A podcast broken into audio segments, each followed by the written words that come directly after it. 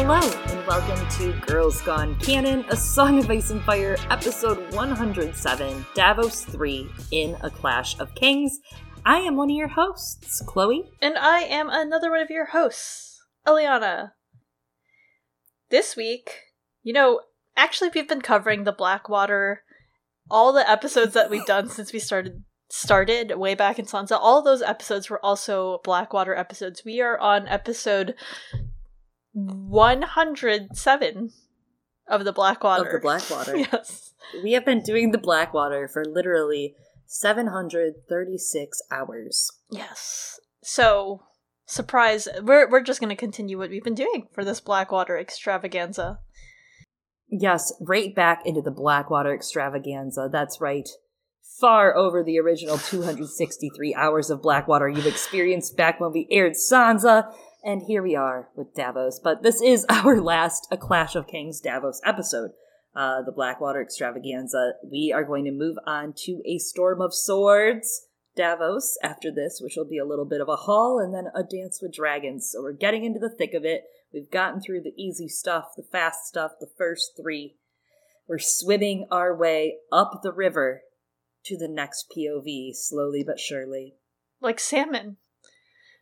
But I'm, Well, I'm surprised. Too fishy, too fishy for me. I'm surprised we only have three Davos chapters in the Clash of Kings. Are you surprised we had four episodes? Are you? How do you feel about that? That Do you feel that also surprised? Surprises me that we had four episodes.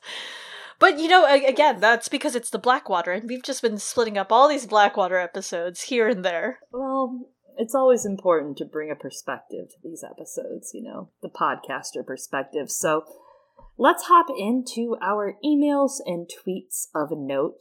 We did get an email from our good friend Pete who said, I have some thoughts about Davos's decision to enter into a war zone to provide aid to Stannis Baratheon, who at the time was under 21 years old but known for bullheadedness. I love every email that starts with this. If you start an email with, I have some thoughts about Davos's decision to enter a war zone to provide aid to Stannis Baratheon, I might read that email. Like, interesting, I also have some thoughts. And this email from Pete is about to have a couple facets to it, right? Like, first, we're going to talk about uh, and what he calls Davos the gambler. So, first, we'll talk about that, and we'll also move on to a theory he's sharing with us. So, first, he says, Imagine Davos, no name smuggler, talking to Salladhor Saan, thinking about entering a war zone to deliver onions, salted fish, and other foodstuffs to the besieged Storm's End. They'd call that crazy or desperate. He'd make that profitable by selling it to the free folk or the free cities, but he decides to go into the one place where, if he's successful, he may just be hanged as a criminal. Or succumb to the starvation himself if the siege is longer than he has supplies for, because once he crosses the Redwyne naval blockade, Davos is not coming out. A second or third gamble at this point is that at the end of the siege, where Stannis expects Davos to slink away or face punishment for saving him in the siege, he instead dares Stannis to do the punishment himself. And then Pete lays this line on us, which is If a firefighter comes to your home to save your burning building, do you care if he has a criminal past? It's a good punctuation, right? For Onions for thought. yeah, that like Davos probably thought that, and he's like, you know, my chances are probably okay, right? And that's, I mean, Davos weighs a lot of different choices throughout his entire storyline. So I thought that, you know, this was a really interesting email in terms of Davos as a gambler. And he often takes that gamble, right? But it's interesting because he's like betting on Stannis every time. Yeah, and his prize pony might not bring home the gold anymore. Right? We don't know, but it doesn't look great. Outlook not so good if you shake that ball. He bets on Stannis' conscience. And we see, like, a lot of the time he's like, all right, cool. This gamble paid off. But eventually, you know, well, we all know because it's it's more or less been revealed uh, through that Hibbert book. Bad news bears. Yeah, bad news bears. Luck runs out. Things are bad, really bad. And the luck bones, as we learn that he loses here, that is uh it's all downhill from here.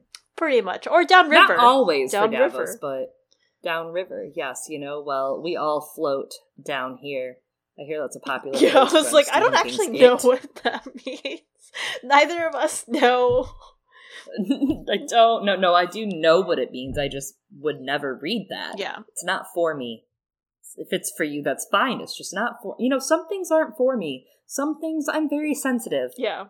Okay, and we don't have to talk about it. We don't have to start citing evidence, Eliana, or any of our other listeners who like to cite evidence about what I've been very sad, very soft on the podcast, but I'm not sad or soft. Okay? I'm more like Stannis. Robust. Sure. Unyielding. Um, okay. You So had a that. theory to share with us. An unyielding theory. Actually, I'm gonna level with you. My mind was kind of blown reading this theory only because it's something I wouldn't think about. It's just something I also don't care about. It's not to say like it's not a negative I don't care. It's just there are things I care about and this doesn't cross my head. It's not something I would think We just about. don't think about Stannis that much. But actually we do. That's not true. We never mind, I retract that. Yeah, but we didn't we didn't ask to think about Stannis. I never much, asked you know for what I mean? this. Just like Stannis never asked for this. I'll never asked for this. I don't want Uh, I don't want it, Danny. So Pete's theory goes like this. He starts off saying our Davos 1 and 2 episodes made him think in Robert's Rebellion something's up in the background. That Stannis and Davos both don't realize something or someone is keeping their men alive. So he wants to explain. When the food runs out, including everything Stannis mentions horses, dogs, cats, in which Pete is sure that Stannis receives the Lord's cut portion, as he doesn't really think about what his men eat. We see this in Asha, right? That it might not be a lordly portion, but he's still getting the Lord's portion of what's left of the rations. Pete has come to the conclusion in some point in the future there will be a very meta reveal, a Howland Reed level reveal, he says, that his men in small groups deserted to Lord Tyrell's banquet tables and returned to their posts later on. He then explains men can only starve for 30 days before they die, and the siege went on for far more than a year. Evidence point one Mace Tyrell's army is composed strangely. There's enough supplies for two armies, way more men than necessary for the siege that he's performing. Lord Tyrell and his troops are in no rush to close the siege and move on to a dangerous foe like Robert, Jon Arryn, or Ned Stark, so standing up Stannis' troops actually benefits Mace and his men. It looks like they're helping the Targs, but they actually really want to be on the sidelines. His second thought goes to Gawen Wylde and the three other knights that get caught abandoning their posts. Where were they going? Probably to go eat. Their punishment was being held in prison until they died.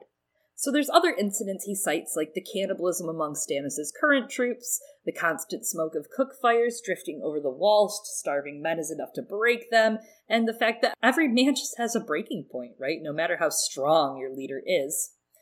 And I think there might be something there. The idea that these men that join Stannis, it's kind of sad, but they seem to know they can get away with their behaviors. Everyone we get a close upon is like, I can get away with my behavior because we're under Stannis. If Stannis knew that was his reputation, because Stannis is a little bit of a hard ass, you know what I mean? Like a little bit of a he, he drives a, a hard a hard group there, and uh, I don't know if he knew that everyone thinks they could just get one over on him. That would be truly the saddest irony of anything ever.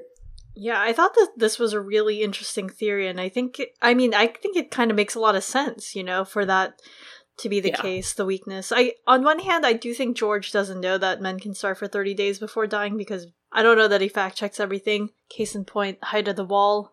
But also, I think, like, you know, in regards to Mace Tyrell, it sounds, it's very in line with how Mace is, right, in terms of that siege, but also, I think it, it, it also kind of helps us understand and contextualize why Storm's End or a lot of those Storm's End like Stormlanders were willing to accept the Tyrells so easily, right? Not just that, of course, Renly was close with the Tyrells, but there's already an established trust if some of them, I mean, were kept alive by the Tyrell army, right? Mm-hmm. so i think it made a lot of sense and it was it was quite great and you know i think davos obviously like i don't know if that minimizes the effect of davos bringing onions or not because obviously i guess not everyone was going across like it's not that easy to sneak in and out of storm's end but Yeah, and we learned that from Davos, right, in that last chapter when he goes with Mel. We learn kind of about those ins and outs in this chapter as well. In Davos 3, we're going to get into how he knows King's Landing like the back of his hand. But it was a very big bet for him to bet on, right, for Stannis and the siege. And I do think there might be some merit in this, like just thinking about it.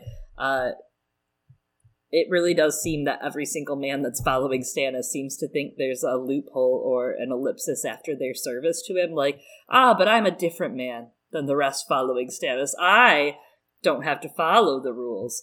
But Davos from the start has never been like that, right? Like, he's always been like, all right, I probably need to uh, atone, do some penance here, so punish me, oh holy god. So I don't know. Yeah. I mean, if if all these men in Stannis' crew right now stepped up and were like, "Here are my crimes," they'd be losing more than some fingers, I'd say. Or some of them think that like it, it's either that they think that they can get away with it, but also some of them think that they're within it, right? They justify Right. to themselves. They're like, "This is clearly what the Red God wants," or "This is me being very godly by being very rude to you." I'm like, "What?" Yeah, absolutely. It's very much so that a religious crusade kind of mentality hiding beside the religious crusade. It's kind of gross. Speaking of crusades, Pete has one last note for all of you. Back in episode 100, maybe. I mean, we don't know. I there's a question mark because obviously we didn't know what episode you were on. Um, So how could you? yeah. Uh, Pete says that we had mentioned Aud the Deep Minded from Iceland and is letting all of you know that Aud is in fact a playable character in Crusader Kings 3 in the 867 year start. I just got Crusader Kings 3. I might have said that in the last couple episodes, so maybe that's why it's coming up. But I did just get Crusader Kings 3 a few weeks ago, and I have started an Aud playthrough. So Fun, fun. yes, very fun. Very fun. I'm a sucker for the three women characters they put on the starter maps. Well, let's jump in. You know, here we are, no longer in Storm's End, but we still got a storm going on with our Davos lightning round. Yes, and again, this will be a little different. We're going to keep it to the Blackwater with Tyrion 10 through Tyrion 11. Tyrion plans to interrupt Cersei's plans for Tommen. Shae wants more from Tyrion than he's offering her, and he scorns her for it. He tells her his origin story. Varys and Tyrion are finally aligned in one thing, which is wanting Stannis dead. Sansa 4. Sansa learns that the dudes in her life really put the men in menstruation and also are the worst ever. it's true. Tyrion 12. Tyrion receives word of Theon Greyjoy butchering the Stark boys, and later Cersei punishes someone close to his cause. Sansa 5. Sansa learns why Cersei keeps Ilyn Payne among the ladies and Maegor's Holdfast and prays with the women that it won't be necessary. This throws us into the waves of Davos 3 in A Clash of Kings, where Davos catches wind of a trap, but the Blackwater Bay keeps him busy until it all implodes upon him. And so here we are at Blackwater Bay, as we have been for the past 107 episodes. It's choppy, Black sails cracking as it rides through the blood tide. Davos's sons command Wraith and Lady Marya surrounding the ship by 20 yards, and he's quite proud of his sons keeping the line. Warhorns mm-hmm. boom ahead. Damn, already. Alright, and Davos begins to give commands to lower the masts and put the men to the oars. And his son, Matthos, is repeating it to the men. Across the sea, war horns boomed, deep, throaty moans like the Oh. calls of monstrous serpents repeated ship to ship. I want to point out that this is another very horny chapter. Yes, and I think later we'll have another language similar to this that you highlighted highlighted that's very uh very sea monstery, so I can't wait to talk about that. Yeah, that, but also horns. I didn't highlight every horny moment, but Just a couple horny just moments. a couple. They all seem to be pretty tied to Greyjoy kind of language, some Ah, Lovecraftian kind of language it feels like. So that's interesting to me. The the sea war horns, deep throaty moans, monstrous serpents. right. It, it does feel that way, especially with the way that this chapter goes later on, but also kind of sexual. throaty moans. Yeah. Ooh. And not only sexual, but also reminds me of dragons, right? Yeah. The, the language used of the dragons with the monster. This is very much, it feels like, as we get through the chapter, it's going to feel like a forewarning for the power of the dragons to come. It does. There's even like moments where, you know, they talk about the ship putting down its wooden wings. And while Yeah. it's not, it's obviously a ship and on the water, but it, it starts to really start conjuring that idea of dragons in the bay once more. Mhm. But you know, George thought we were going to get there way faster than we did. We we did too.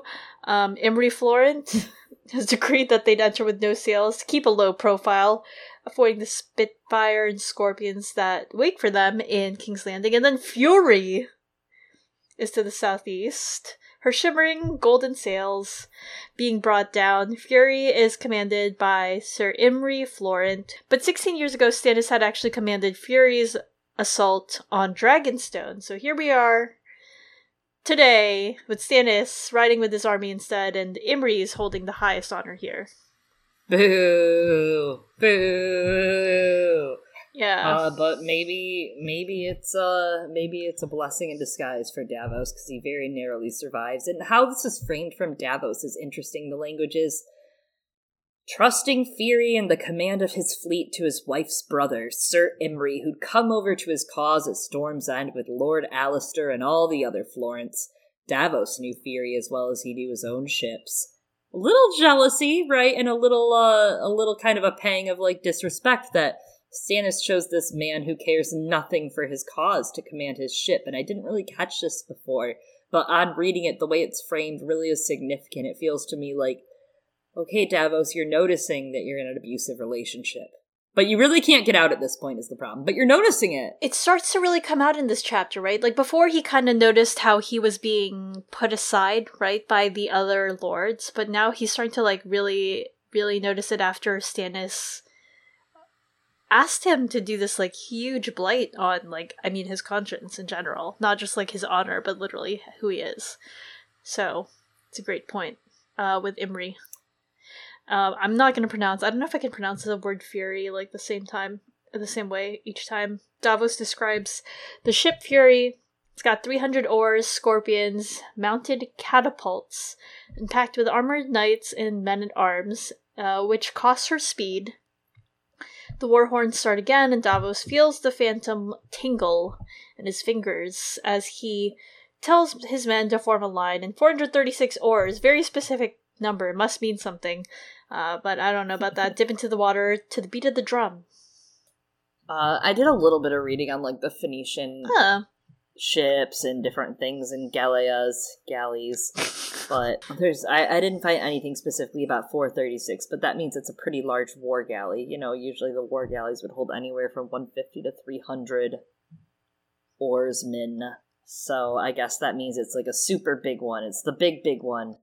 But it something else notable here is that it's Davos noticing it's definitely at cost to Fury's speed. Mhm. Fury is the biggest MRFer. Like, Fury's big. We got 300 oars, we got catapults, we got rams, we got all of it. But it's at cost to her speed, and as we learned at the end, they were not fast enough. Yeah. They did not cross this river fast enough. They failed. And I think that's so interesting that the whole time Davos is measuring these things as we're going to get into the speed and not going fast enough. Yeah.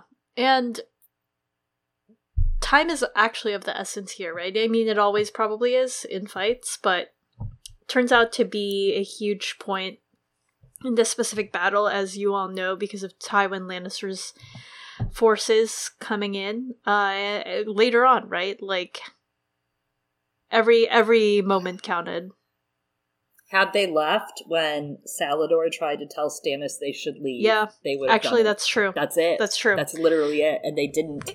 They distrusted him, and he was right. And they did too little, too late, too slow. and it um, that happens a lot in the series, right? Like Jaime Lannister doubling back for Brienne. He could have possibly made it in time for the purple wedding, right?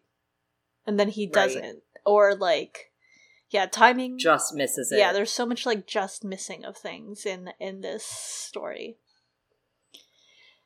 Well, as Davos listens to the 436 oars dipping into the water to the drum, uh, it sounds like a beating heart. It's slow and off they cruise, pulling together as one. And there's a ton of assonance and repetition that comes up throughout the chapters, right? With the ah of the horn Mm, the punctuating these sentences, and the beating of the oars providing that crucial backdrop, that that bass beat behind it as they row into hell.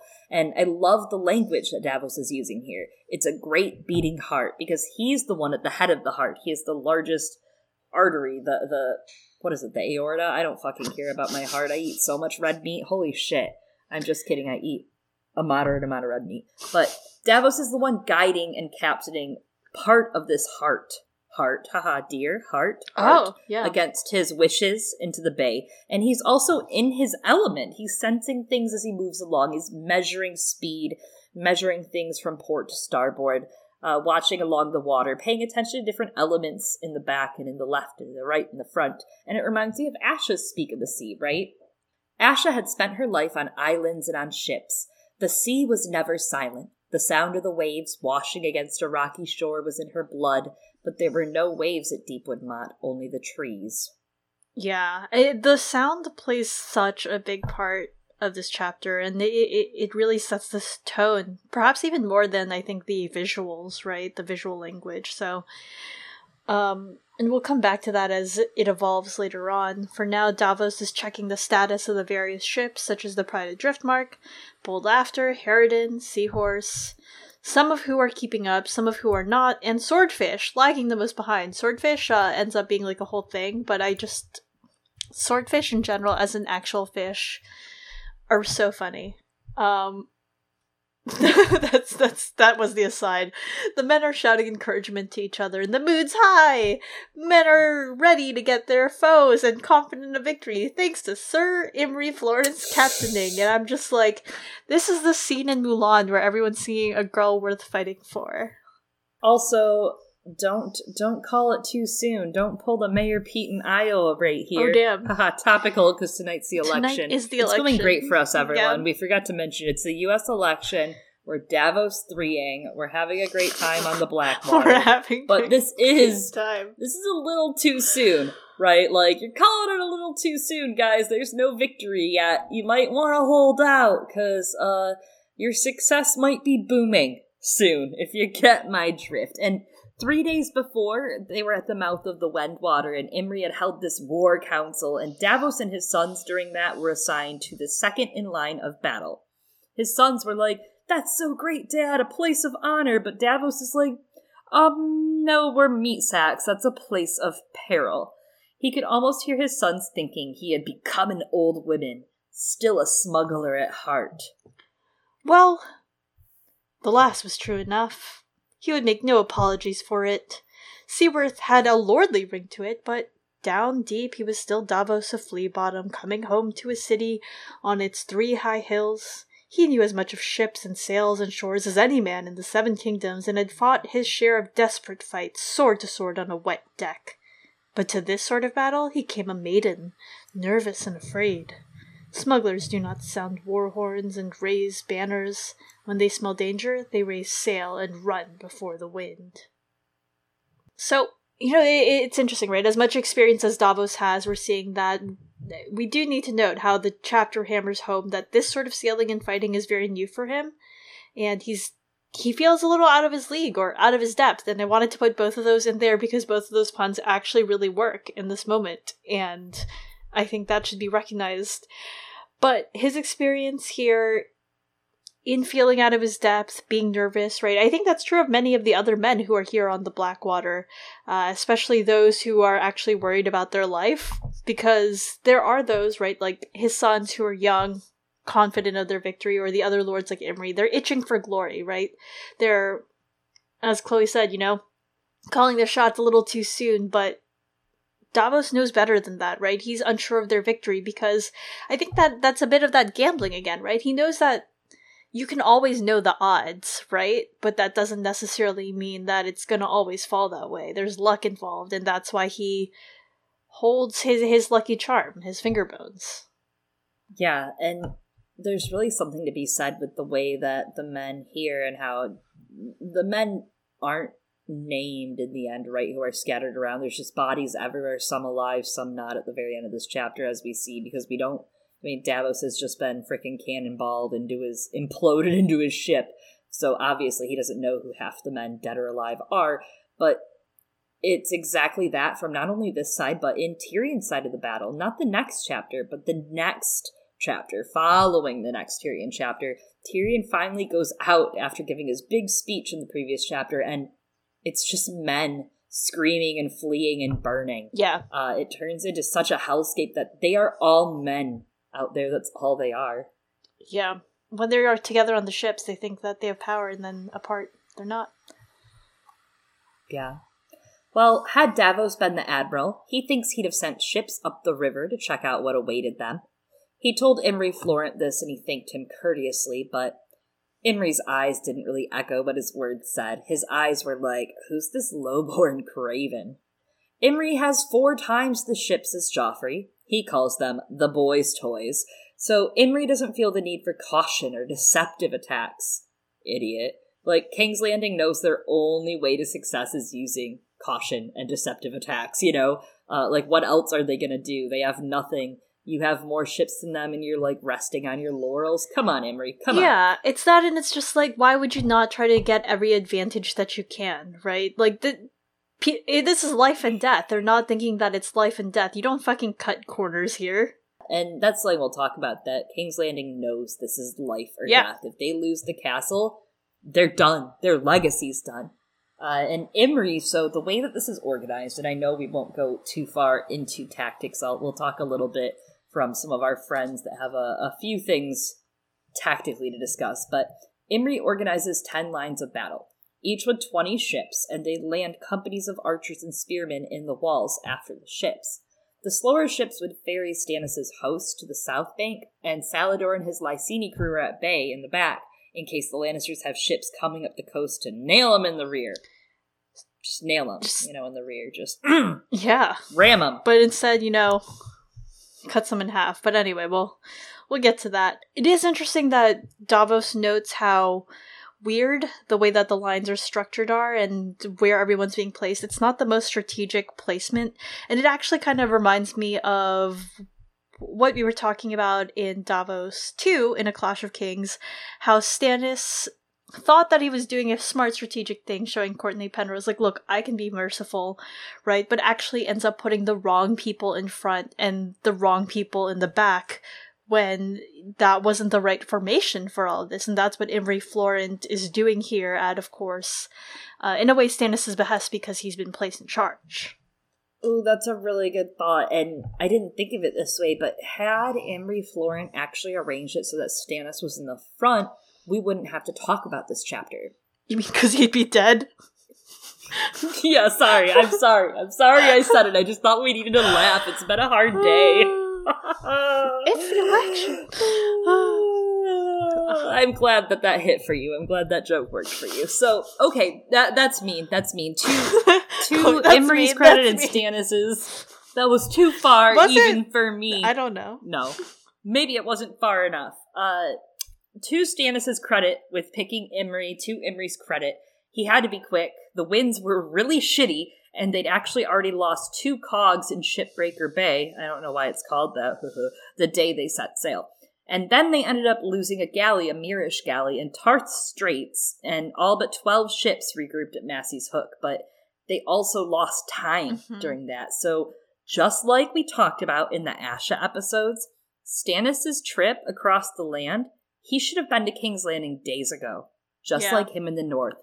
Joffrey's waiting for him here, and when we get to A Dance with Dragons, A Feast for Crows, Ramsay is waiting for him in the north, right? And losing days, ships, and people, Melisandre left behind. Uh, Yeah. it's not great. Stannis' theme song maybe should be like Too Little Too Late by JoJo. Too little, too late. Mhm. I still like Leave Got Out. Mm, Yeah, more. that one's a classic. The route to King's Landing from Storm's End is much shorter. It's a straight shot, especially for a mounted host like Stannis's. There's 20,000 knights on light horse and free riders. Renly's legacy is in hand, and they would be camped on the south bank, impatient, waiting for Sir Imry and the fleet. And I just want to throw it out there, like, I mean, besides the fact that this is a reread and we know how it's going to end, because it's a reread, Uh, we also know that this plan is going to fail because we are told the plan. We are told all of it pretty much and what they think is going to happen. And every time, I'm just throwing it out there. Every time you're told the whole plan, it's going to fail, right? That's just how suspense works. That's always how it is. So, yes, and failure is imminent. yeah, and that's why we don't know what's happening at the Crofters village, right? And that's why maybe Stannis' plan will probably work there.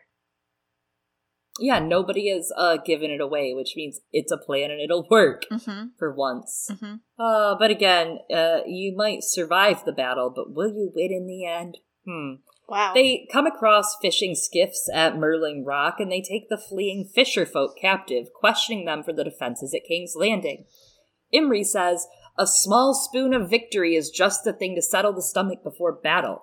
It makes the man hungry for a larger helping. I. Okay.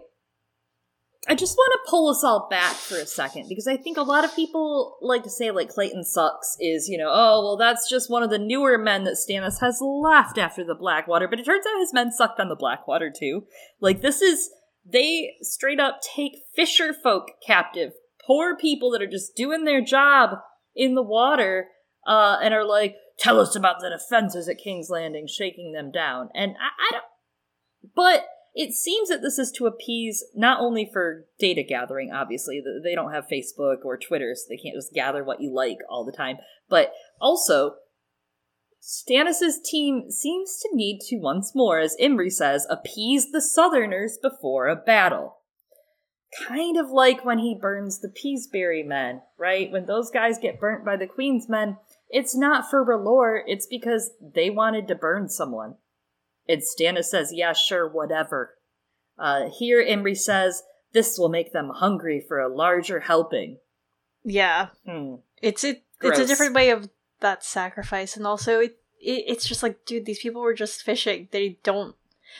They don't even have that great of information, right? Like they're like giving multiple accounts because they don't really know. They're not there, and it's kind of ineffective compared to like Davos's ideas, most likely, because Davos is like, why don't we just go find out for our fucking selves and go yeah, faster? We see Davos obviously in A Dance with Dragons when he goes out. He obviously kind of just speaks to the the guy at the end, you know, uh, and gets info and uses his, I don't know, charms, empathy, charisma, He, he seems pretty things charismatic. Stannis doesn't have. Yeah. Yeah, I think you have to be a little charismatic to be a smuggler. Yeah, Stannis wouldn't survive that. But the captives end up telling them the dwarf built a sort of boom to close the mouth of the river, though they're unsure if it was actually completed. Davos is like, I wish it was, so Imry would be forced to take stock of this fucking situation that he's putting us in. Be careful what you wish Uh, for, but- Davos.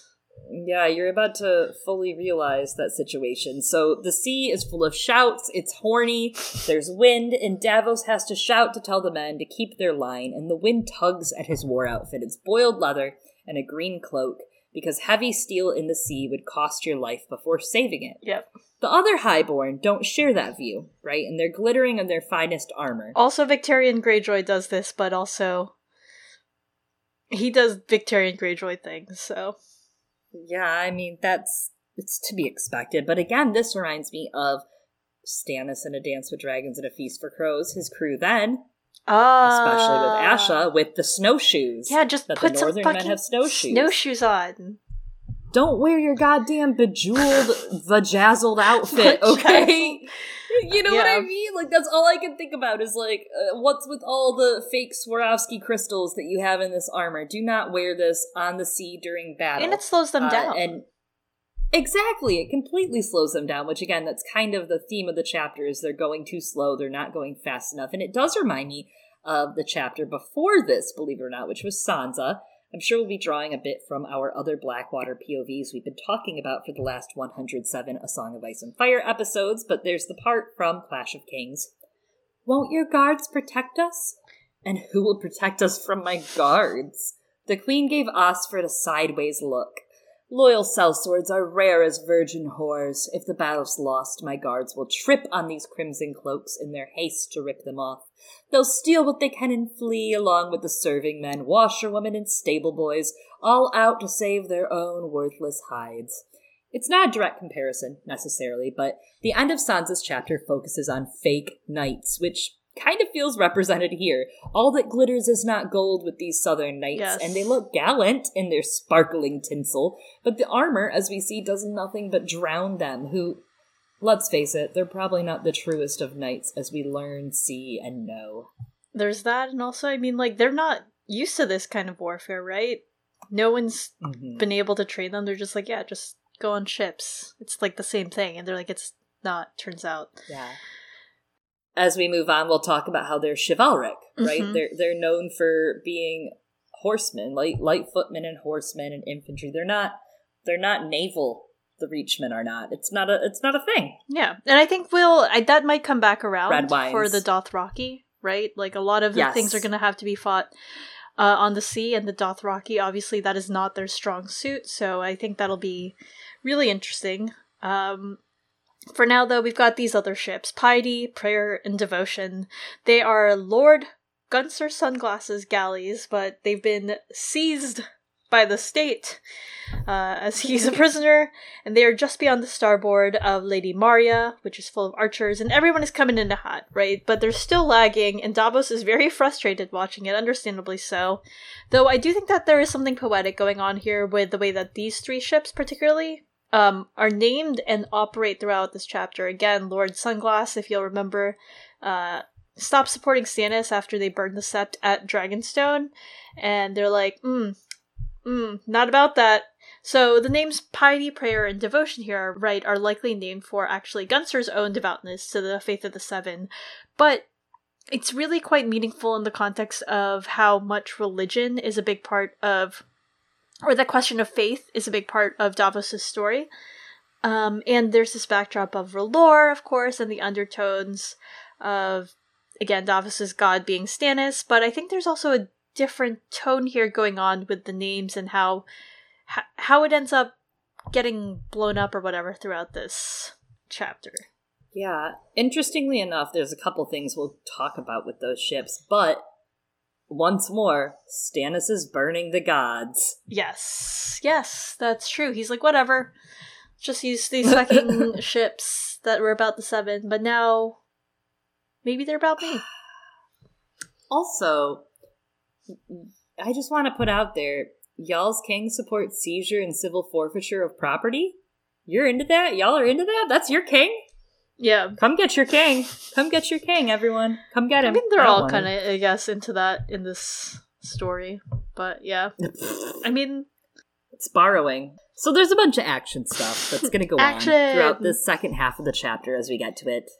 Action, lights, camera. We're going to skip some of it. We'll summarize it best we can. You know the action's boring to talk about, you know, in in, in length. You yeah, we'll tell you what's happening. Don't worry. Stick in there. Put your seatbelt on. It's going to get a little dicey. But I did want to talk about some language that's used as far as boating. We don't really get a ton of it for Asha. She, we don't get her as much in captaining on a boat as much as on land, which is so different for her. So now that we have Davos on a boat doing what he's good at, we have the definition of what starboard means. Starboard is the right hand side of a ship, boat, or aircraft when you're facing the front or fore or the bow. So it's basically referring to directions according to the sides of the vessel rather than those of a crew member or object, almost like theater directions, right? Uh, when you look forward towards the ship, port and starboard refer to the left and right sides, respectively. So in the early days of boating, before the ships had rudders on their center lines, boats were controlled using a steering oar, and most sailors were right handed, so it was placed over or through the right side of the stern. Sailors started calling that the steering side, which became starboard, because Old English words steor, meaning steer, and board, meaning the side of a boat. As the size grew of boats, so did the steering oar, and it became kind of easier to tie up a boat to dock on the other side of the oar, the opposite. So that side became the loading side, and over time it was larboard, too easily confused with starboard, and they replaced it with port. That was a side that faced the port, allowing supplies to be ported aboard by porters. So in The Kraken's Daughter, there's a little bit of a joke where Asha says, Does that mean we must live and die as thralls to the Iron Throne? If there are rocks to starboard and storm to port, a wise captain steers a third course. Meaning that in that moment, Asha and her group are between a rock and a hard place. They're between starboard and port.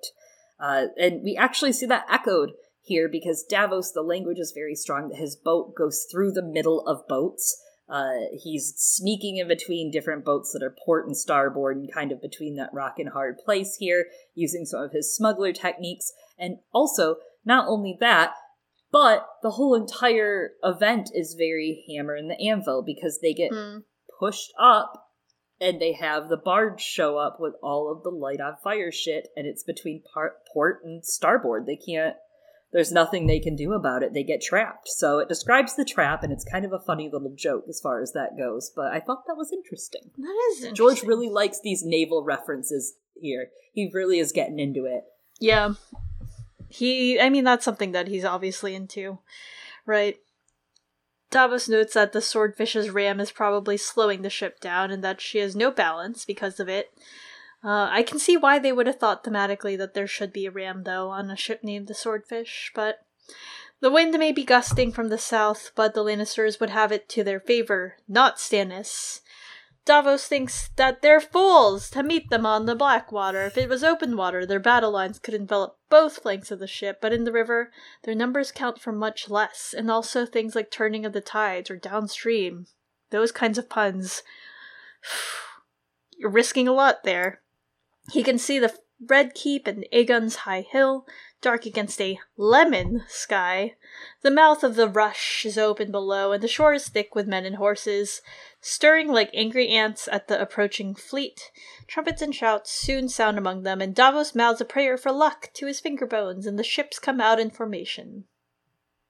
I love that we get a little bit of prayer time with Davos. He's praying to the warrior in this chapter because the last chapter we have Sansa singing with the woman within the walls to sing to the mother, exactly for the Mm. same thing Davos is hoping for, right?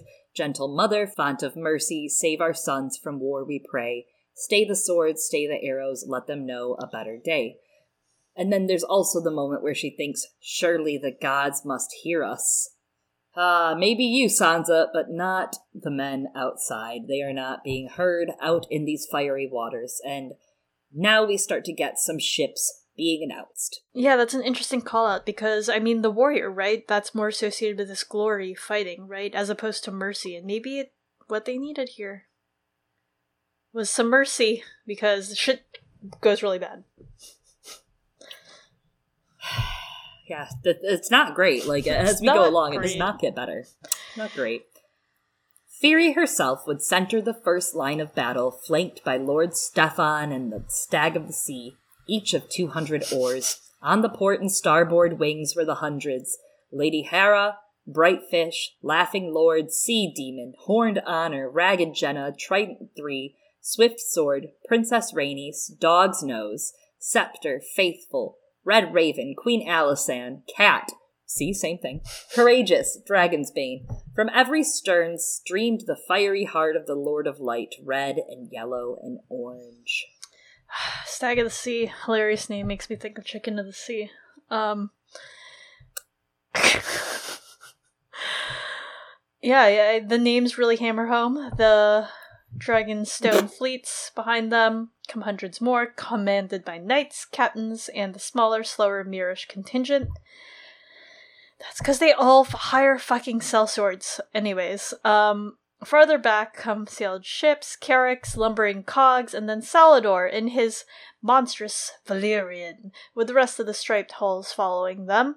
Davos feels bad that Salladhor is in the rear, as, you know, he's like, that's waste of like what he can do in his experience. But Imry Florent sucks and doesn't trust Salladhor, which I mean I guess Salladhor doesn't inspire faith either, but Yeah, I mean, just putting it out there that this is the best possible thing that could happen for Salladhor as we learn, right? Like, yeah. he's like, bye, no, we were out of there, good luck. uh, and I, I'm not really interested in the technicals of the naval warfare here and whatnot. I know I'm a bad person for that. I'm bad. I should feel bad, but we have friends who are much smarter about it, who understand, care, etc.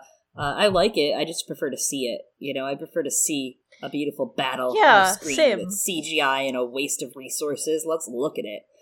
Uh, but our, our friends, uh, Brendan B. Fish from Nauticast and the Wars and Politics of Ice and Fire blog, and Stephen Attewell over from Race for the Iron Throne have written about this stuff, so read their blogs. They've done the work, so I don't have to, which I think is badass. And Attewell has said some really interesting things about Imry Florent as a commander. From his Davos 3 A Clash of Kings analysis, None of these decisions are moronic. In each, you see military logic at work. Collectively, they represent a giant mistake. To begin with, relying entirely on oar power and loading down his biggest ships means Sir Imry is choosing defense over speed. It's a cautious move, hyper cautious, arguably, as we'll see in a bit. The land based artillery is nowhere near accurate enough to make the sails a big enough vulnerability to make up for the lost knots. But the consequence is that when the clash between the fleets happens, it's close enough to the city Stannis' crossing lane gets turned into a chaotic nightmare of burning ships. Had Sir Imry piled on the sails, the clash would take place much further up the river, allowing Stannis an open river to get his barges across before the current carries the flaming wreckage toward the boom chain. Salladhor tells Davos in Davos 1 that it's now or never, strike hard and go, and Imry is afraid to fuck it all up now. Uh, and they're, as we mentioned, a couple weeks late, right? That was a few weeks ago. Davos went around the realm giving the incest letter when Stannis should have used that time to strike. Imry yeah. orders the fleet in a manner that makes it so he focuses on his own glory, his own battle, rather than the scheme of things, which we watch Davos address through his commentary throughout the episode from his interiority. Yeah. It I mean you can't focus on your own individual glory, especially like I mean a ship, right? Davos doesn't refer to individual men on the ships, except for when he thinks of his sons. He thinks of it as a whole, and that's what everyone needed to be operating as. But let's get horny again, you know, the oh the horn. That deep moan, as they say, uh, sounds the attack. I thought that was just so funny that that was how that was described. And Davos. Ow. I don't sound like that when I uh get horny. yeah. He barks a Davos barks a fast cruise to the men. The drum beat speeds up, and the stroke of the blades increase. Splash swoosh, splash swoosh. Soldiers bang their swords against their shields, archers pull their bows and ready the first arrow, and Davos can't see ahead the first line of battle. So he paces, waiting for a better view.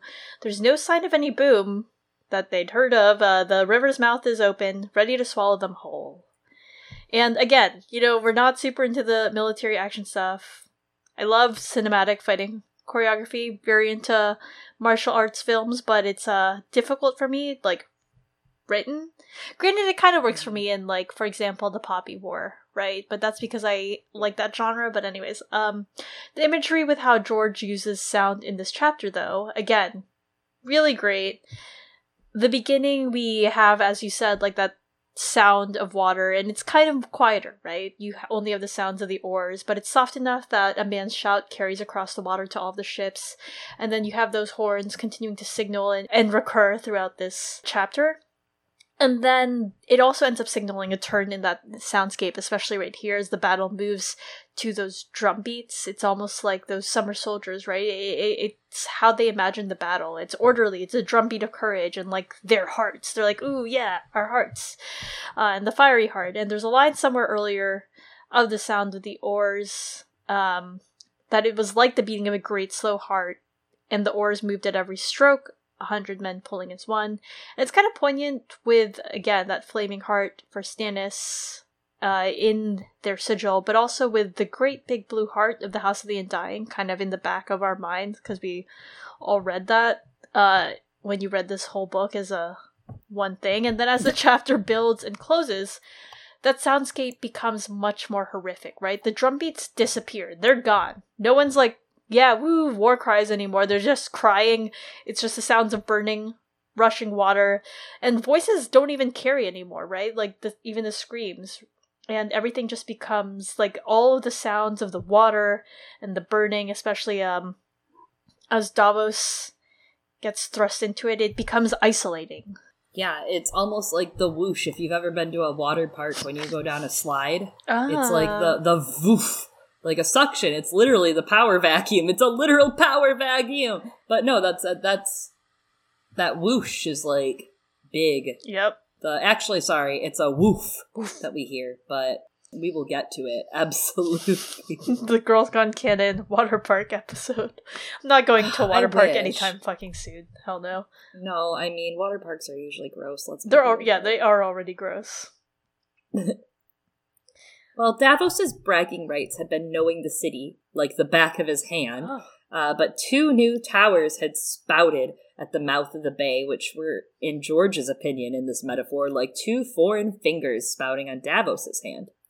Too small to hold a garrison, but deep enough to make it difficult to assault from the bank. The attackers would have to wade through the water or bridge the channel. Uh, Stannis puts bowmen here to fire at the defenders, but otherwise he hadn't really troubled with it. Davos notices a flash low where the water swirls the towers, though, and he realizes it's because it's sunlight on steel, a chain boom.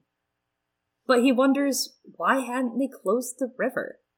He could guess that as well, but he had no time to guess because suddenly the horns are blowing and the enemy's in front of them, and he watches a thin line of galleys draw across the river, the ships he knew almost as well as his own.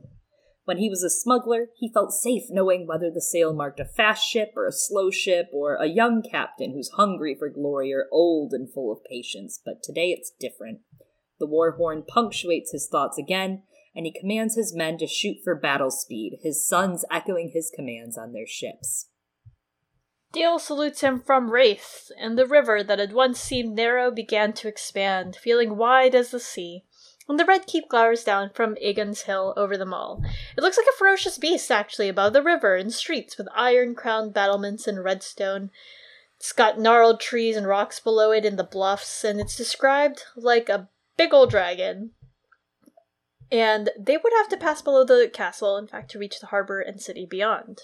This reminds me again a lot of the last chapter of Storm's End because they had to get within the walls and enchantments to be able to do damage. So for them right now, they cannot succeed unless they get through that channel, unless they get through that chain. But this time it's with a ship. It feels just as impossible as last time, to tell you the truth, and there's no Melisandre to birth a shadow baby and fix it. Yeah, I mean, I also don't know how she would have done that there, right? Does she just grab someone and is like, bang me now, and then, like, try it some- would have had to been like the day before, I think, Mm. the night before. Yeah, we've never, you know, as we've discussed, we don't know the gestation period for a shadow baby. But what you're saying with Storm's End and sneaking things in, right? I think that really ties this chapter together uh, with that one really strongly, especially when you do the read through like this. That last chapter that we discussed in Davos 2, it's the idea of Davos, right, returning to an old familiar place there at the Storm's End, but in very different circumstances and as a changed man. Now he's got like four grown sons who are part of this. And what's happening, that's exactly what's happening here, right, with the Blackwater. And it's interesting in the context of, again, Theon's and his story in A Clash of Kings, because he returns home to the Iron Islands, finds it completely unwelcoming, finds it unrecognizable and unfamiliar, including the people, right? They've all changed and grown. And here we have Davos of Fleabottom coming back home to King's Landing. But rather than it being welcoming to him, it's completely hostile, right? He's coming to King's Landing because of the king that he's backed, and he's in a position where he has to be the aggressor against his home. He's got to take his home by force. And as Pete up top discussed, Davos is a gambler, right? And the entire chapter feels like one, they intentionally sail into this mouth of the beast, and the men around him are like, oh, it's fine, we're just going into a cave. And Davos is like, no, this is a mouth, and the jaws are going to close at any moment. yeah, Davos thinks that the jaws of this cave, uh, just from the way that this is going and the way the chain is, he's like, oh, this is this is probably a trap. They mean for us to do this. He's like, ah, fuck. Uh, he he notices this will constrict them with no way to sweep the flanks with the boom behind them. And he cranes his neck to kind of get a better look at the boys' toys that they have to face, Joffrey's toys, which include God's Grace, Prince Aemon, Lady of Silk, Lady's Shame, Wild Wind, King's Lander, White Hart, Lance, Seaflower. This is this is just like when Margaery goes to the Sept in the bad show and she's like, But Cersei's not here. He looks around and he's like, The Lion Star, Lady Lyanna Hammer, they're missing, and those are the only warships that could have even matched Fury. He tastes a trap. Yes. And again, a great moment on the heels of Davos 2. strings a really interesting parallel uh, with Cortnay Penrose, right? Questioning Stannis' camp and the validity of his cause, and especially taking up Renly's seat. And most importantly, Stannis' intentions towards Edric Storm, because he's like, all right, sure, fine, you got a bunch of Renly's men. Where are the most important ones? Where is Loras? Where's Brienne of Tarth? Those who loved Renly. And you know what? As we've said, Cortnay was right because Stannis does not have good intentions for his dear old nephew Edric. It is in fact worse than Jack Bass towards Chuck Bass. um, I'm making references now. Davos asks himself, right? Where are these very key ships that are part of the Baratheon Lannister navy? And it, it mirrors Penrose's questioning and gives credence to Davos thinking that this is a trap because obviously, like, I mean, they're not putting out their best ships, so they're clearly they got something planned. Yeah, he's wondering if they're going to raise the chain and cut them in two, but he doesn't think that would serve the Lannisters any good. Pots of burning pitch start to arc across the water, and the waters eat most of them. Some of the ships do light on fire. Men on Queen Alysanne and Dragonsbane are scrambling. Archers from the Lannister faction rain arrows down upon them, and the first man dies from Stannis' side. Davos thinks he won't be the last. Atop the keep, the Baratheon stag on gold and the lion on crimson stream, and more pitch comes flying down, along with shrieks of men as the fire spreads. The men below deck on Courageous were safe, protected by missiles, but the men at arms on top were not. Davos thinks soon it'll be our turn. Black Betha was in range of the fire, and starboard, Allard's Lady Marya, the swordfish, very far behind them now, and piety, prayer, and devotion. They sweep past the two new towers, and he gets a better look at the chain that the towers wear. They have one door each tower, twenty feet off the ground, bowmen on the roof firing down, and he can see three links of chain coming out of the hole in the water. His son, Matthos, tells him to don his helm. Dad, put on your hat. And as they hear men die on devotion, the pinch pots are next, and Allard's crew quickly beats one of them out on Lady Marya. War horns continue to ring, horny, and oars spray water. Mm. As they move, they begin to rise, the scorpions, as the first line of ships reaches forward. Reaches bowshot of the enemy. South of the Blackwater, Davos sees men dragging rafts toward the water. Beneath streaming banners, significantly, Stannis's. The fiery heart was everywhere, though the tiny black stag imprisoned in the flames was too small to make out. Oh, it's foreshadowing. It is. We should be flying the crowned stag, Davos thought. The stag was King Robert's sigil. The city would rejoice to see it. This stranger standard serves only to set men against us. Yep, bad PR, as we've said, and it makes them look like they're just attacking the city as foreigners with a foreign religion. And not only that, but again, the language here is literally the foreshadowing for what's about to happen to them. The tiny black stag imprisoned in the flames. That is the trap set. I thought you meant Shireen but also that. Oh, I think that is also the next uh, foreshadowing of that, but, but it could be both. Yeah, it it's definitely that, and I mean, honestly, he you know it could have been argued that like he didn't use that banner because it could be confusing with the other men, but they're not using that, right? They're using like the they're using the combination Baratheon and Lannister sigil. So Stannis, you done fucked up as always. so Davos is glad that they fight this battle clean without Melisandre, and Stannis had shipped her and Edric Storm back to Dragonstone as the Bannerman. Yeah, we went through all this fucking effort to get Edric Storm, right? And we don't see him this book. I just want to point that out. We went through a lot of fucking trouble to get this boy, and we don't see him until next book. Anyway, the Bannermen had not appreciated Melisandre on their battlefield or council because why would we ever listen to women? Stannis was going to refuse them, but Bryce Caron told him that men would say it was her victory, not his victory. And Stannis is like, hmm, can't have that. Don't know why that's the problem. Like, why is that what convinced? Hmm. It's it's pretty hmm. dumb. I mean, that swayed him. Yeah, that's that's what sways him. He's like, he, at first he's like, yeah, you know, we should definitely have Melisandre on the battlefield, but then it's like, nope, they're gonna say it's her victory, and you know, Davos is like, you know what, whatever. He doesn't say much in this argument because he's not like Melisandre's biggest fan. He's like, Uh, not sad to see her go. Had a pretty awkward time last time we hung out. Me and Mel.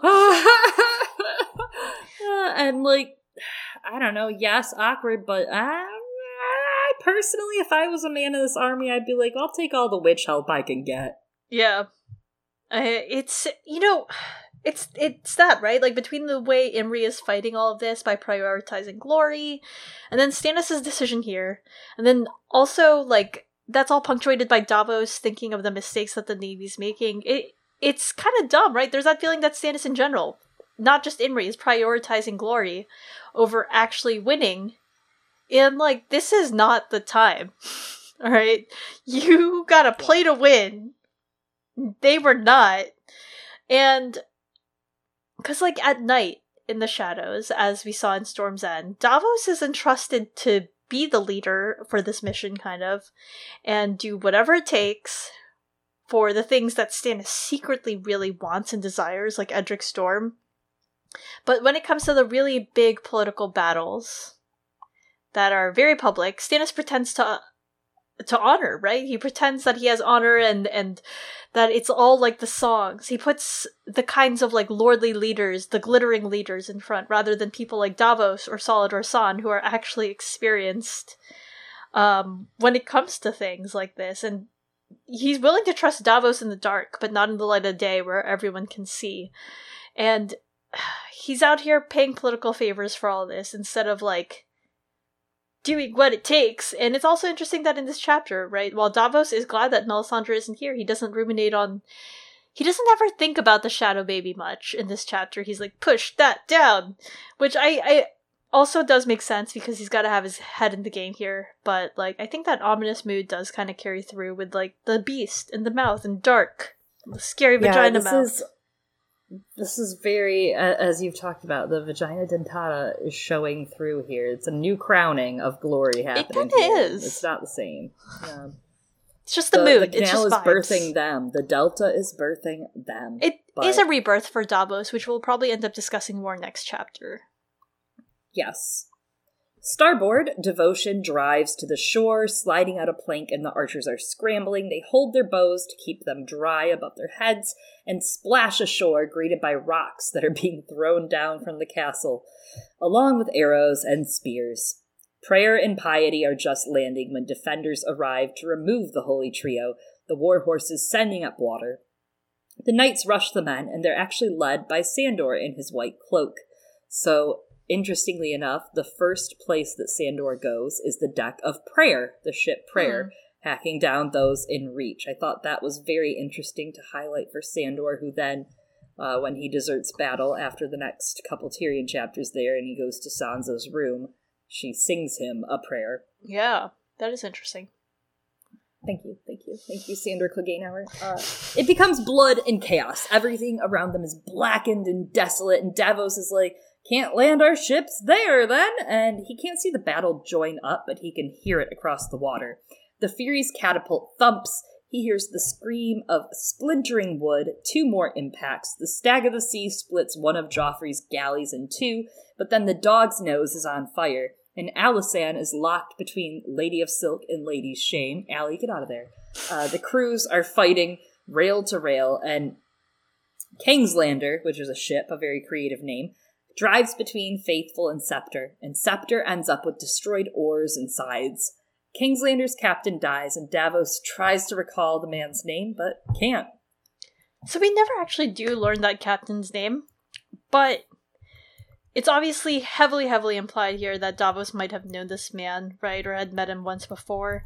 And that really, I think, shows that this is Davos's home.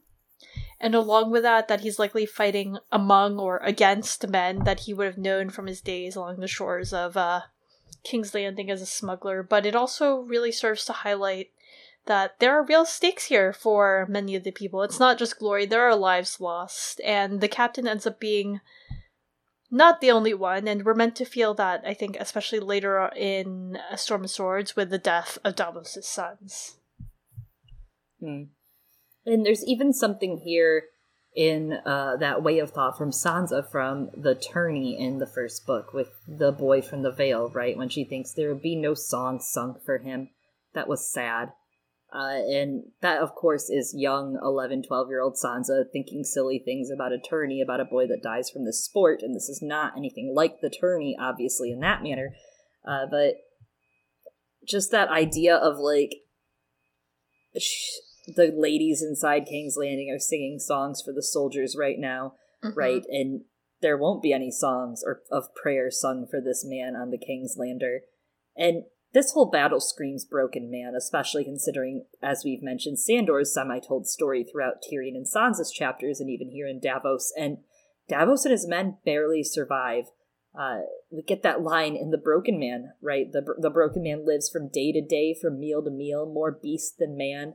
Lady Brienne's not wrong. In times like these, the traveler must beware of broken men and fear them, but he should pity them as well. And a lot of men are drowning out here in the Blackwater today, and a lot of men won't have songs sung for them, prayers sung for them. It's over. Yeah. A lot of them are like Davos and his sons, or even the ones who aspire to glory, right? Well, you know what? No one sings songs about the losers. So I know that we were. That's not true. It's not true. You're right. You're right. Sometimes they do, but they're not singing songs about those losers. We kind of forget about them right. after this chapter. We only care about Davos's sons. I I don't mean that like in a we actually only care about Davos's sons. I mean that the story only really remembers them from here on out. Yeah.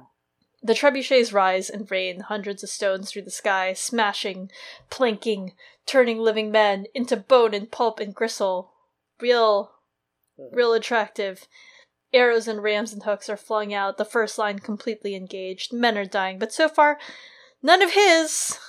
Thumbs up. it erupts into confusion ahead, separate struggles, and Davos prays to the warrior, biting his tongue as, by accident as Betha and Marya crash into another ship, Lady's Shame, and this is the first time in 40 years Davos has actually hit another ship. He commands the men to back paddle, and Lady's Shame falls into pieces before his eyes, spilling men into the river. Some live, some float, some sink. He sees men in heavy plate uh, sink to the bottom of the water because that's how that goes.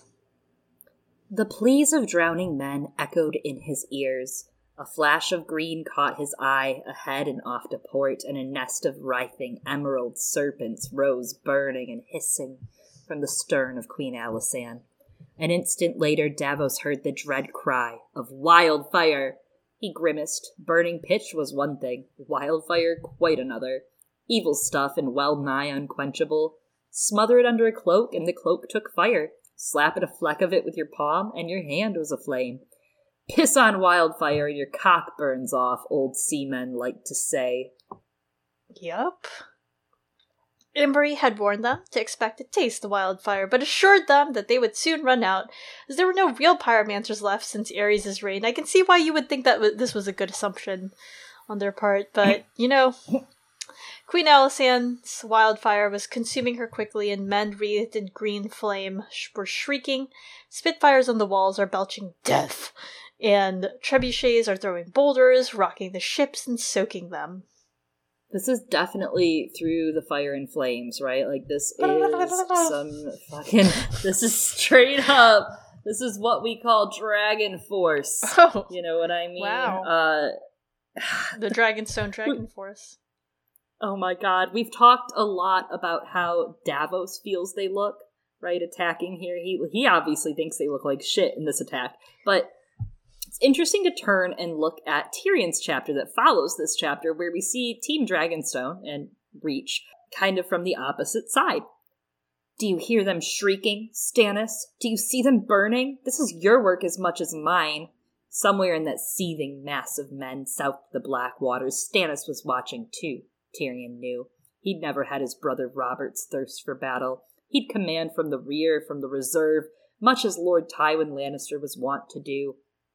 Like as not, he was sitting a warhorse right now, clad in bright armor, his crown upon his head, a crown of red gold, Varys says, its points fashioned in the shapes of flames. I think Team King's Landing, really felt the weight and necessity of this battle, particularly Tyrion, of what surviving it meant. Tyrion was willing and had to risk it all for their survival, including the wildfire, the chains, most of the Royal Navy, all the rest of his tricks, sending Tommen off. Even the last chapter shows us that Cersei has well thought out all of the scenarios of battle, right? Like, we know Cersei knows what's gonna happen one way or another. The barges of these old shitty ships and fact that they reserved the fleet tips Davos off, but it's plain to see the southern men don't take this seriously. They're too concerned with glory and battle, and they're very obviously men from Renly's army for the most part, right? Their strategy is surviving on chivalry and those kind of tactics, not guerrilla tactics. But it, it's not just the southern men who take part in that behavior. Even Lord Velaryon underestimates the Lannisters. They think this was supposed to be the easy part. Remember? Mm-hmm. The boys' toys. Yeah, it was the easy part two weeks ago. In fact, George makes a joke right after this because the Velaryon galley bold laughter explodes like a child's toy. Mm. That's literally the quote that's used. So it goes off, and I think that's so funny because you have all these highborn men who were chortling at Joffrey's boys' toys, and here's bold laughter that was rather bold laughter, and now it's kapoom. There's your boy's toy. Yeah, it's interesting that you thought you said that uh Cersei has thought out a lot of the scenarios. She's got she's got other plans, right? She's like, if it all goes south, I have one last plan. It's suicide.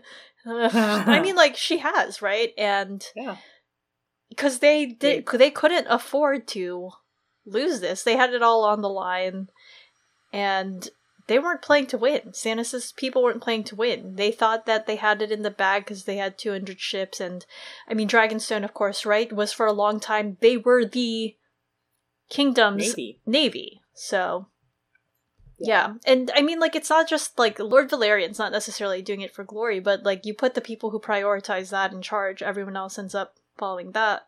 Mm-hmm. Through the smoke and green flames, Davos glimpsed small boats, ferries, wherries, barges, rowboats, all bearing downriver, pure driftwood. Davos thinks this smells of desperation, right? He's underestimating it. He's like, that's not going to turn the tide, it's only going to get in the way. And I kind of think that after Davos 2, in A Clash of Kings, Davos should know better than to underestimate the small boats. After all, it's how he started out, right, as a smuggler, and the onions turned the tide for Stannis and Davos's own career trajectory.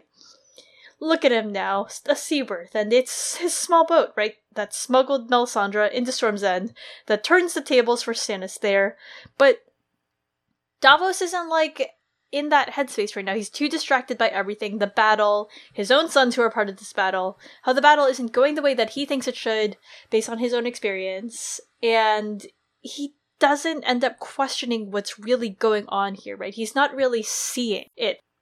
So we have all that, but there's also I wanted to highlight another bit of imagery. There's a moment when one of the decrepit ships, rammed by swordfish, mm. splits open, and it's described as this rotten fruit, and like the, the, green blood and flesh of the fruit is like seeping out of it, and it's just such this this really great metaphor of the idea of these poisoned gifts, but also somehow conjures the in my opinion, it just reminds me of the poor fare that served at the Red Wedding and those um, within that prophecy. And I think George just really loves that idea of food suddenly sloughing away or the joy turning to ashes in one's mouth. In, in general, rotten food metaphors for all this. So yeah. just liked that.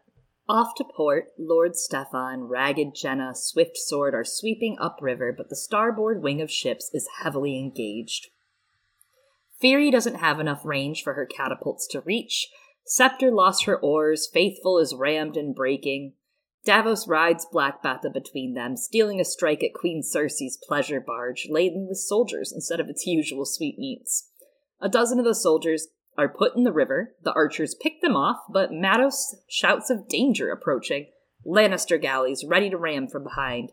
Davos commands the men to push them off to starboard, and for a moment they're about to be sunk by the White Hart, but it's only a glancing blow thanks to the current. A sharp piece of wood flies by his head, and he flinches, but commands his men to board the ship anyway, leading them himself, and they sweep over the crew quickly with steel. The captain's dead before Davos could even reach him.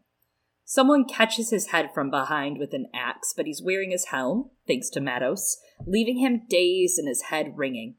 this definitely feels like a couple things. First, it's a Tyrion parallel, uh. right, with Mandon Moore and Podrick saving him when he gets his nose chopped at. But I think there's also something else much more devastatingly sad here because if earlier Matthos hadn't reminded Davos to put his helmet on, Davos would have been either concussed, passed out, hurt, dead right here from the axe being slammed into his head.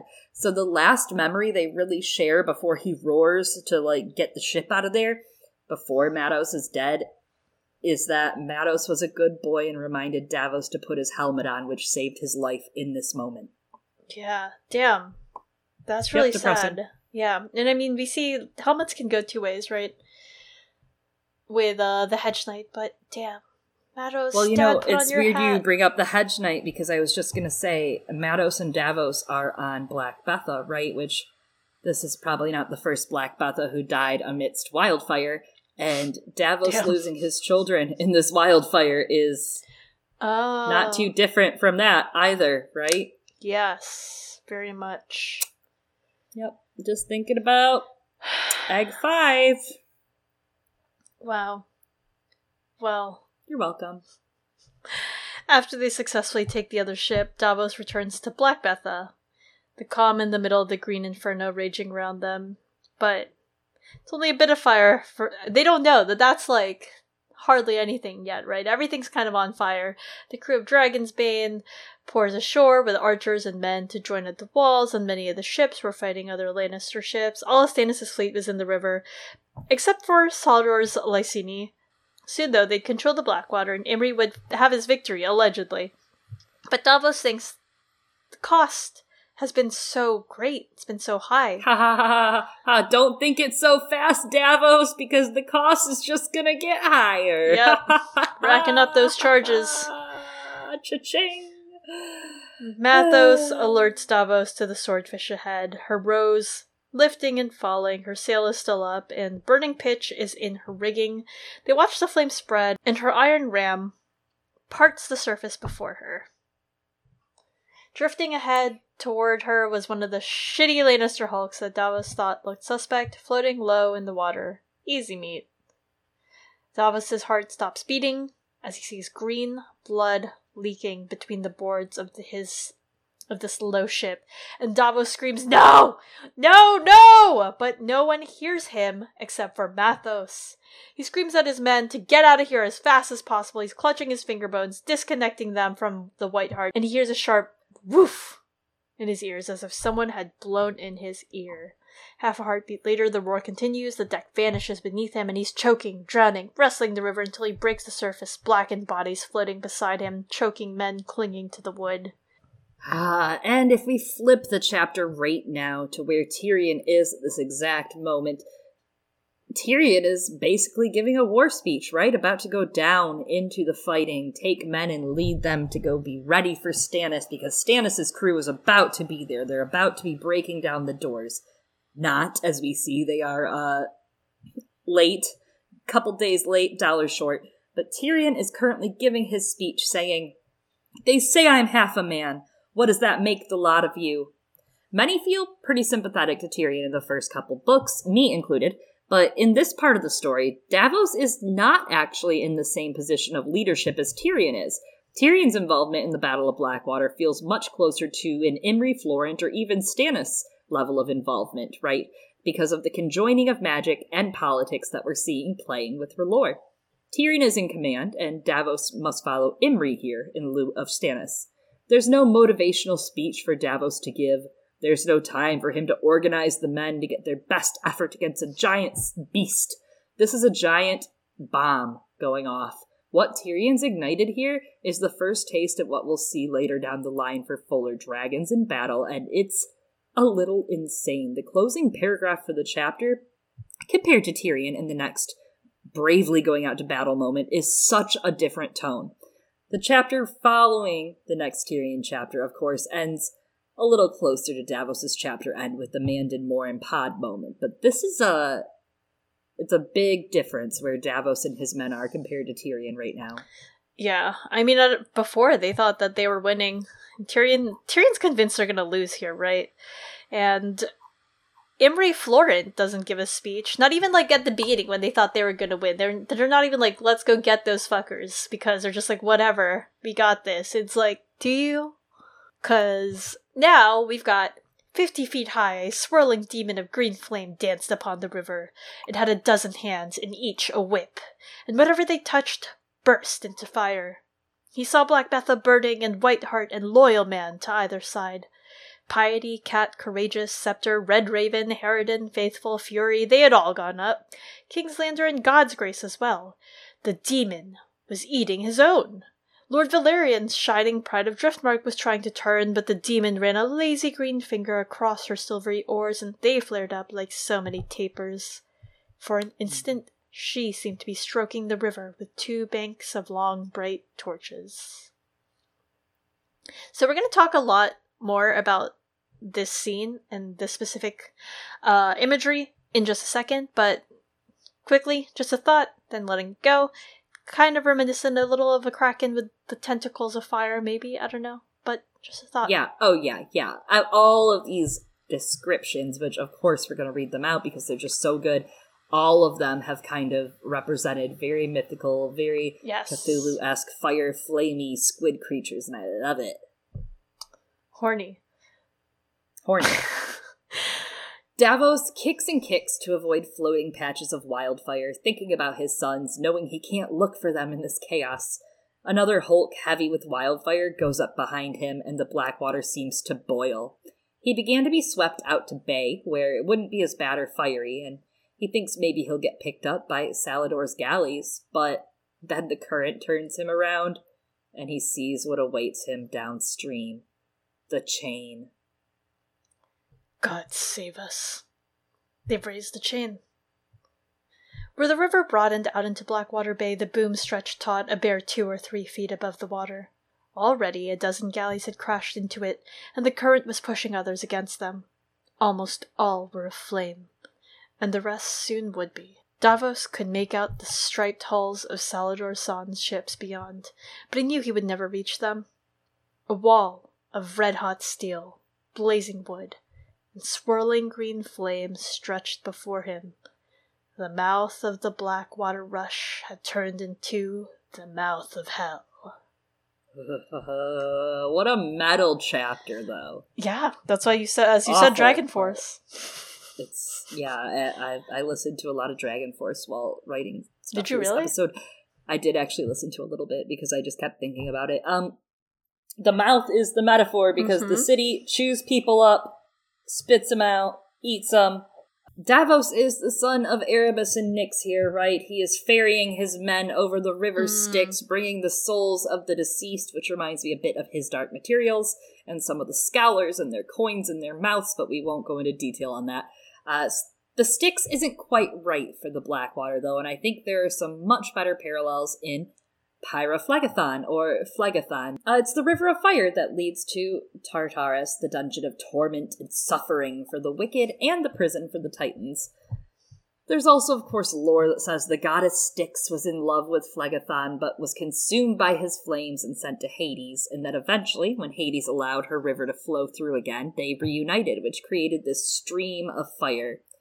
Of course, this mythos provides something romantic, right, as mythical romances go, like Azor Ahai and Nissa Nissa or Lyanna and Rhaegar, but as we see in this chapter, it's not very romantic, right? If, if all this war is built on the romance of these great myths of Nissa Nissa and Azor Ahai, or of Aemon and Naerys, or Lyanna and Rhaegar, uh, the actual men that are fighting them are living in hell. They're the ones in the hell. Dante described the river as a river of blood that boils souls, just as George kind of describes it above as boiling. The depth each sinner stands in in the river in their afterlife is determined basically by the level of violence they caused in their life. So Dante would see Attila the Hun and Alexander the Great standing up to their eyebrows in the river. In some mythos, it's guarded by centaurs, firing arrows at those who try to rise above their allotted level in the river. Hmm. Dante and Virgil actually end up crossing it with help from their friend Nessus, and I think there might even be something here in the way Milton describes it in Paradise Lost that this river is where bold, adventuring demons explore while Satan's flight to Earth begins. It feels very much like what King's Landing has become, ripe for the taking, as we see with this battle.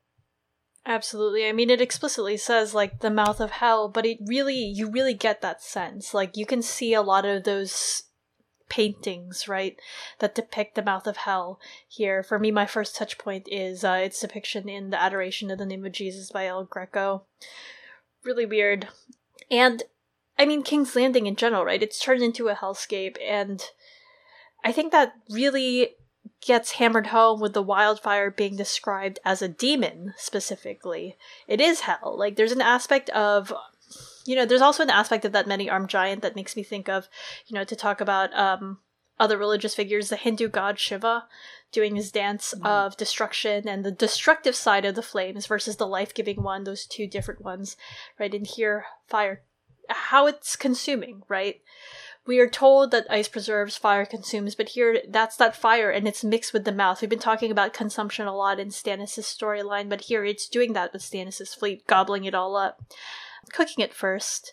But mm. up until now, Stannis has been Davos's god, but you know, why has his god led him into hell? That's pretty weird, right? Like, suddenly, if anything, Stannis seems quite more like a devil and I it's arguably people think that he's uh, made quite the deal with the devil and Davos is going to lose his sons. Next chapter, we're going to see a moment of rebirth for Davos um, after coming through the river. A really, uh, in the most intense baptism that you can have, probably. And he questions his actions up until now, and we're going to obviously discuss that when we're doing that chapter.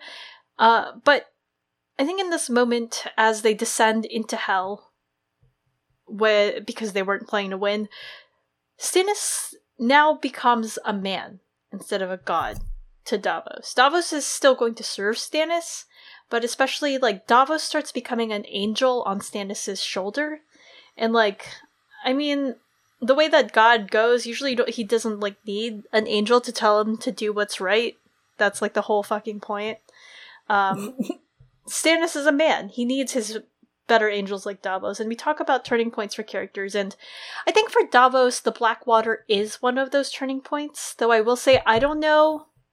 This is a critique that I have of the way that uh, Davos' story is written, especially um, later on. I don't think that we really, really feel the full weight of the loss of his mm. sons. I, I know that there's four of them, they got names, but I do think we could have used maybe like one more chapter of their interactions to really, I think, uh, solidify their relationships and personalities. Mm-hmm. We had just some, I think, in that first chapter, but it's kind of removed in terms of like how many pages happen within this book. And here we see that he's quite worried about them. We see the impact of Matthos being like, Dad, put on your hat. But that's not at the forefront of Davos's story or mind. Like in the previous chapter, like he kind of thinks of it in like, this is good for my family, like at large, right? But I think that yes, this is a big turning point for him, but I don't think it's going to be the biggest character point for Davos, especially because he continues to keep faith in Stannis. Yeah, a lot of what you're saying feels like the inverse of Ned, right? This is Ned had he stayed with Robert and been loyal to Robert. Mm, you know, losing your family, losing you know, your wife's trust and love eventually, probably. I mean, I don't know about you, but if I came home to my wife and was like, well, lost four of the kids. She'd be like, "Where are they?" And you'll be like, "Haha, dismembered in the Blackwater." Oh like, I just don't think that could go very well, right? You know, choosing your work over your family doesn't usually turn out great. I've learned, and I just feel like it's the inverse of Ned. Had Ned stayed with Robert, stayed loyal to Robert, uh, followed Robert's every whim, you know, every time Robert said, I want to do this, like, had he gone with him to go be a rando sellsword? in the East, right? When Robert was just like, "What if we went and were sellswords again, Ned?"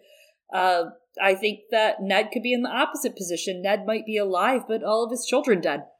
Yeah, uh, just like what Davos is seeing, and I think there's a lot more of this big turning point in dance. But again, just like you said, I, I have some criticisms of the structure because he still doesn't turn and go home. I think the Winds of Winter, as we are bound to get into as we go into A Storm of Swords and A Dance with Dragons Davos.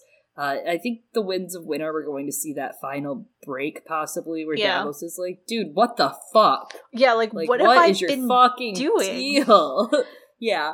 I think we'll see that where he's like, "What the fuck did I do tying my ship to this crazy ass?" Um Yeah. and it's it's sad that it's going to take that long, but it's also the pacing like he's in Storm, he's obviously like there and then he's in jail and then he's a lord.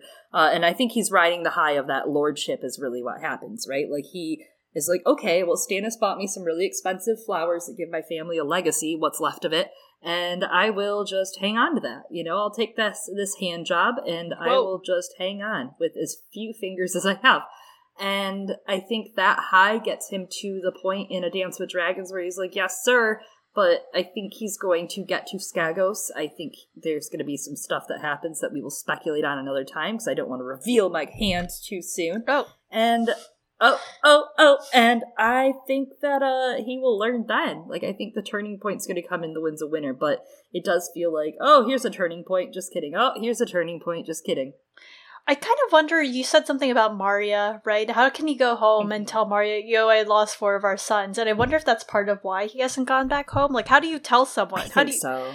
Yeah, I think that. I mean, I think that's what the letter in A Dance of Dragons is really about. You know, Yeah. that's the first time he's attempted to atone for this sin because uh, think of him with Melisandre. Like, not only when he's saying to her, I've known other women, it's not just a giving penance of that, but also of the mistreatment that he knows is about to happen to her. Because I'm not saying he could know his sons could die, but like, he knows Devan is gone. You know what I mean? Like, Yeah. he knows Devan is. he's like Devan's been over. radicalized. Um. Yep. So, yeah, it's all of that, and I I don't think so. I think yes, Davos is kind of riding the high of that lordship, but not in a way that he like loves the power of it. It's Yeah. that you know he feels indebted in in many ways to Stannis, and is writing it because he's like this is what he's supposed to do. But at the same time, it's like you know we see throughout these first two chapters that a lot of his motivation is fear for his family's station. But it's like, well, how valid is that fear, right? And obviously, Davos is our moral compass. I'm not saying that he's bad, but I'm like, how valid is that fear of like, you're doing this for your family's security when four of them just died? And that's a Mhm. big part of his own questioning that happens, I think, in the next chapter, which, uh, you know, he, he does he does really regret that, and we'll see. We'll dig into that Yeah. more, and and this this internal rebirth turning point for Davos. Yes, next week we will be back to baptize Davos. So stay tuned for that.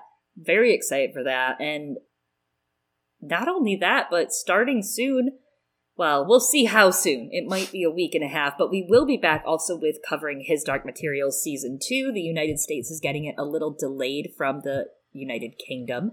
Luckies. Uh, so make sure you tune in for that as well if you're following along with the show as it releases. Yes, it's. I don't want to talk about it.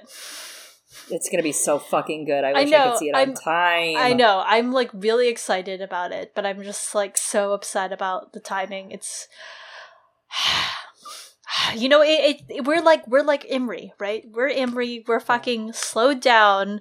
And everyone else out here, the UK is, I guess, moving shit on time, going as fast as they can, right? And like speed up.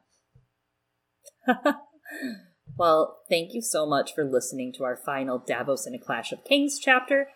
Next week we'll be back starting a storm of swords with Davos, and I'm starting to feel a little fishy about the stuff we talked about today, so I hope that Storm of Swords sets us on a straight path. We'll see. We'll see.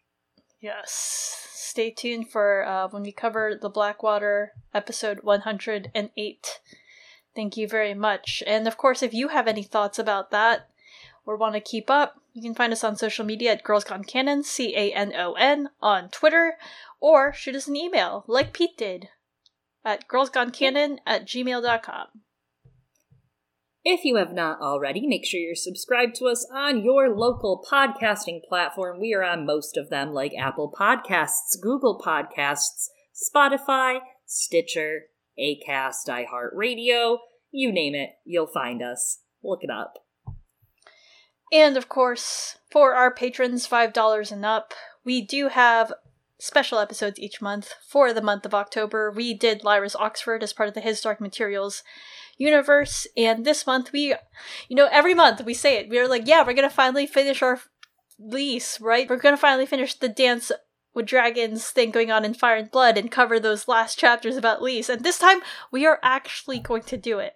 All right, we're gonna actually cover the Lysene Spring this month. This is it. This is the one. It's happening.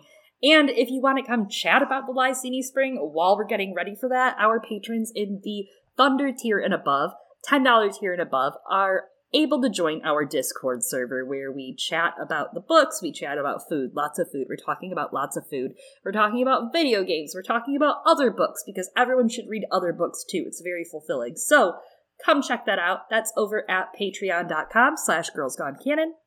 Yes, and we do uh, once a month have a brunch slash happy hour on the Discord. And again, we talk about food a lot, so this month might actually be a little bit about food, feasts, and uh, as it is November, we have this holiday here in the US. You know, we might not get we might not get episodes on time in the US, but we do have Thanksgiving. So Yep, full of food, full of food, full of food. Thanks so much for listening. I have been one of your hosts, Chloe. I've been another one of your hosts, Eliana. Talk to you next week.